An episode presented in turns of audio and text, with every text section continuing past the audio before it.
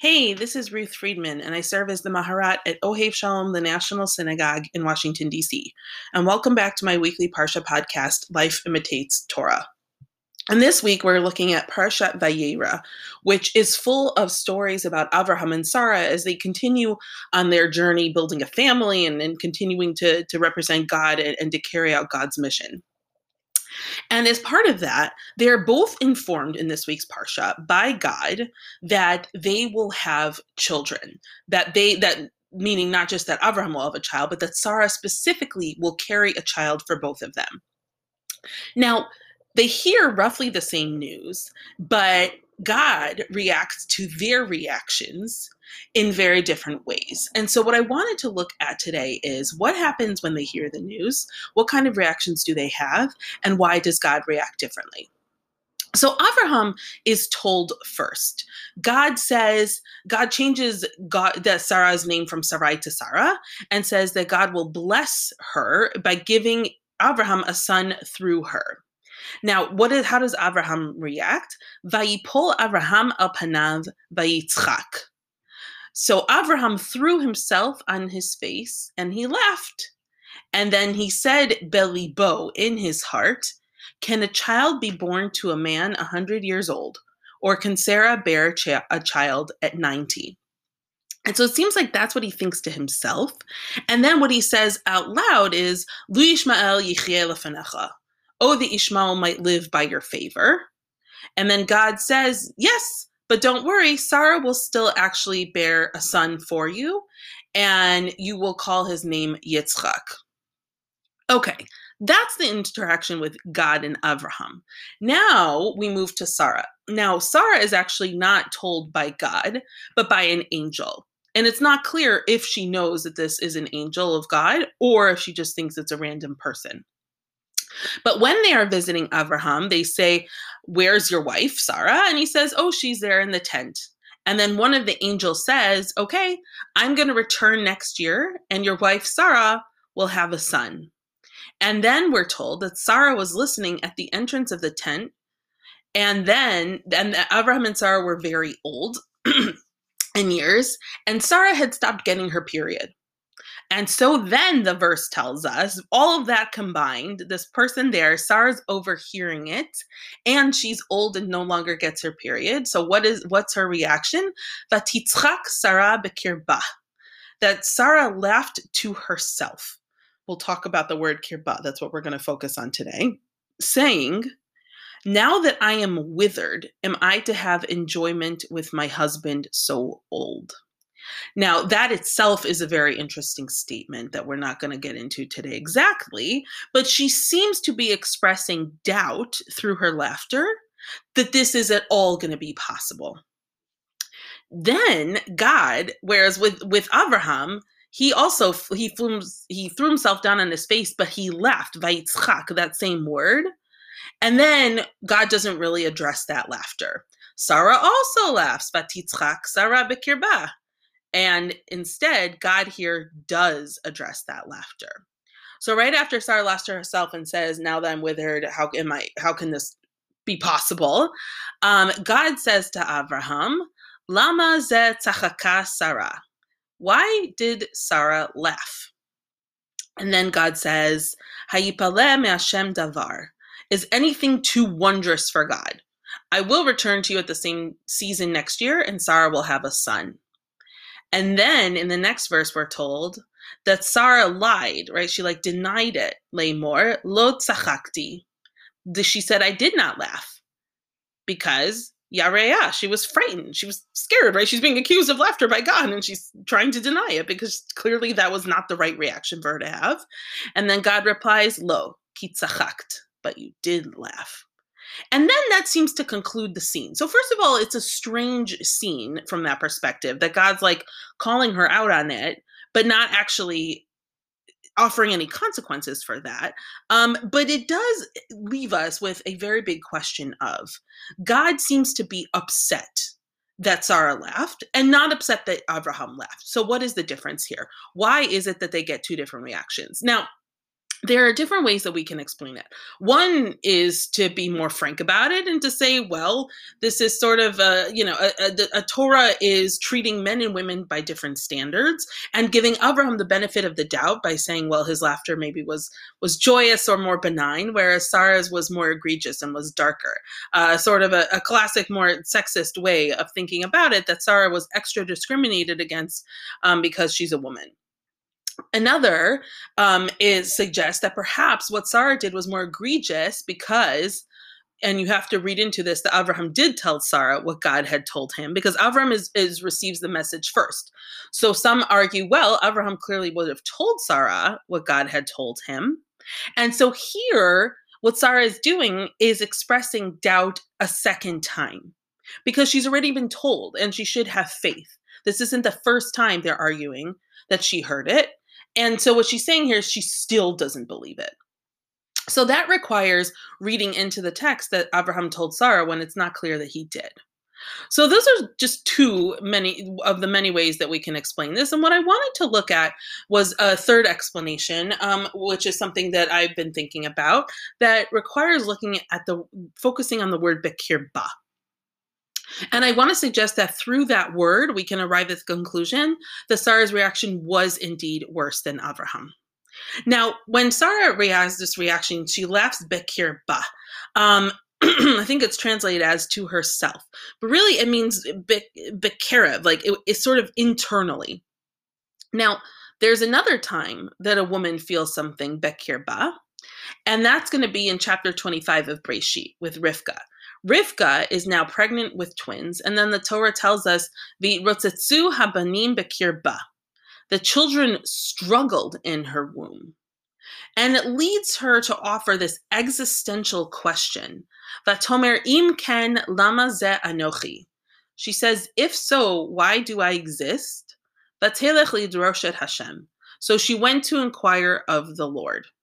So, so Rivka can tell something is not quite right. She feels Bekir Ba in her womb, in her inside. Something in her says something is not quite right here. And so she goes to ask of God. And what does God tell her? God says, Shnei goyim bevitnech, two nations are in your womb. Two separate peoples shall issue from your body. One people shall be mightier than the other, and the older shall serve the younger. So, in effect, God is saying, yeah, something is wrong. You've got two nations in your womb, and they're always going to be at odds with each other. That must have been devastating for Rivka to hear. On the one hand, she's wanted a healthy pregnancy for so long, and thank God she has it. But now she's being told, well, yeah, it's it's going to be a rough dynamic. This is going to be a really difficult dynamic at home. And also, Rav Ya'avod Sa'ir, the older one, will serve the younger one. And what she does with this information is take it home. It doesn't seem that she necessarily ever tells Yitzchak about it. And she chooses to act on this information and together with Yitzchak, who unknowingly does this, they create a horribly toxic dynamic in their family by having Yitzchak favor Esav and Rivka favor Yaakov, which uh, gets to the point where she helps Yaakov steal the blessing from Esav, etc. Right? All of the toxic family dynamics that we know so well can, in large part, be traced back to this very moment when she's still pregnant with them, feels something Bekir Ba, feels that something's wrong has God sort of confirm with her that, yeah, this is going to be challenging. And then she chooses to just accept that information and then act on it to manipulate situations in order to keep Yaakov ahead. And in doing so, by the way, not only does she, yes, she succeeds in keeping Yaakov ahead in many ways. He gets the bracha. But part of that is that it tears their family apart Yaakov and Esav, once Yaakov steals the bracha from Esav, they can never, they're never able to occupy the same space again. Yaakov has to flee. It's it's a terrible thing. It's a huge sacrifice of a happy family that was made in order to achieve this long-term goal. And when thinking about this word Bekir Ba associated with Rivka, I really do see a connection between what happens with Rivka and what happens with Sarah.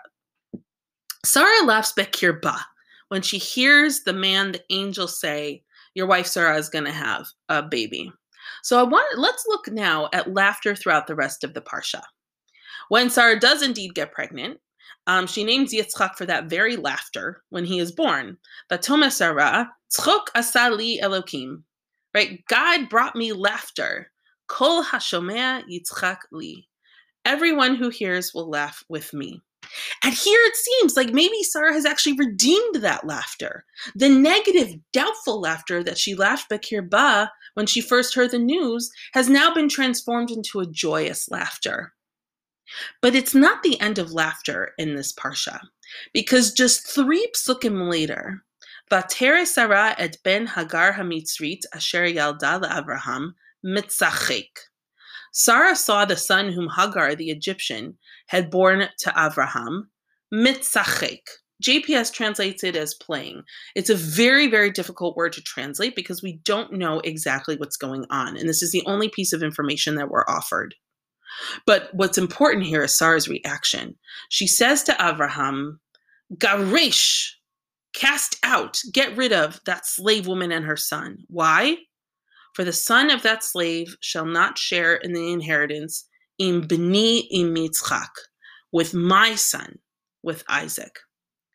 So Sarah says to Abraham, that boy is being mitzachek, he's playing, and kick him out. Why? Because he is not going to have a part in my family with my son. And Abraham's reaction is to become very distressed, but he does it. And in theory, now Sarah should be happy. She's gotten what she wants. She has a biological child for herself, and Ishmael and Hagar out of the picture. But the Torah is very telling. It shares that actually this really wasn't a happy ending. Why? Because we never see Avram, Sarah, and Yitzchak as a family unit again. After this, we have a brief story with Avimelech, the Akedah, which is the, the classic story that rips apart whatever's ever left of that family. And then immediately after, Sarah dies. Sarah's reaction to laughter, to that weird, mysterious word in the Torah, led to the dissolution of her family, much like Rivka's reaction to what she felt, Bekir Ba, led to the dissolution of her own. And I think that that's how we can see Sarah and Abraham's laughter as being different in this parsha. Abraham laughed, but belibo. It was in his heart. His laughter was rooted in a place of, of joy, a more innocent place, a place of happiness. Sarah's laughter was rooted in a place of negativity, bakirba, of doubt, of seeing the worst and allowing it to then become that reality. Because really, that's what happened both with Sarah and Rivka. Rivka gets this message about the, the, the boy struggling in her womb, bakirba, and she gets the message that they're going to be different they're always going to be at odds with each other. And she doesn't make any attempt to try to ease that message nothing. She just goes along with it makes things happen to ensure that yaakov gets his way and that yaakov is able to become the inheritor and the lead even though he is the younger child. Sarah also looks at ishmael being mitzachek, that same word that she felt bekirba, and also assumes the worst and says, This boy cannot be with my son. And both of these women, by getting a kind of a, a message or seeing some sense of negativity, then carry it out and actually help that worst possible scenario happen. Then they the children have to be split up and the family really ceases to exist. And I think that for me, I'm thinking a lot about this, especially this week, as we're currently, I'm recording this on Thursday morning. We're living in truly a nation divided, as everyone is talking about. And many of us have the reaction to look at the numbers coming in and to think about how we have a, a fairly close race between two opposing forces in our country. And they look at that and we and we look at it and we see, well, that means that we are a nation divided. This is terrible. This is only going to lead to bad things. I don't know what to do next. And that fear is understandable. And I'm not here as a politician. I'm just here to serve a message that I think that we can take from the Parsha of Sarah's laughter Bekir Ba, just like Rivka's feeling Bekir Ba. That when you feel something, and you act on the worst possible element of it without any sign of hope, without any desire to diffuse tension, then yeah, the worst will come true.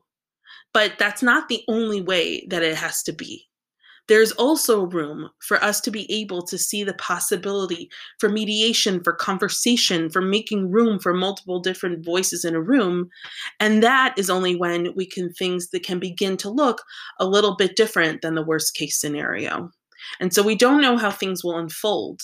But I caution us not to necessarily just find ourselves dwelling in the place of the worst possible outcome and to, God willing, all pray that there is hope for a better future. Shabbat Shalom.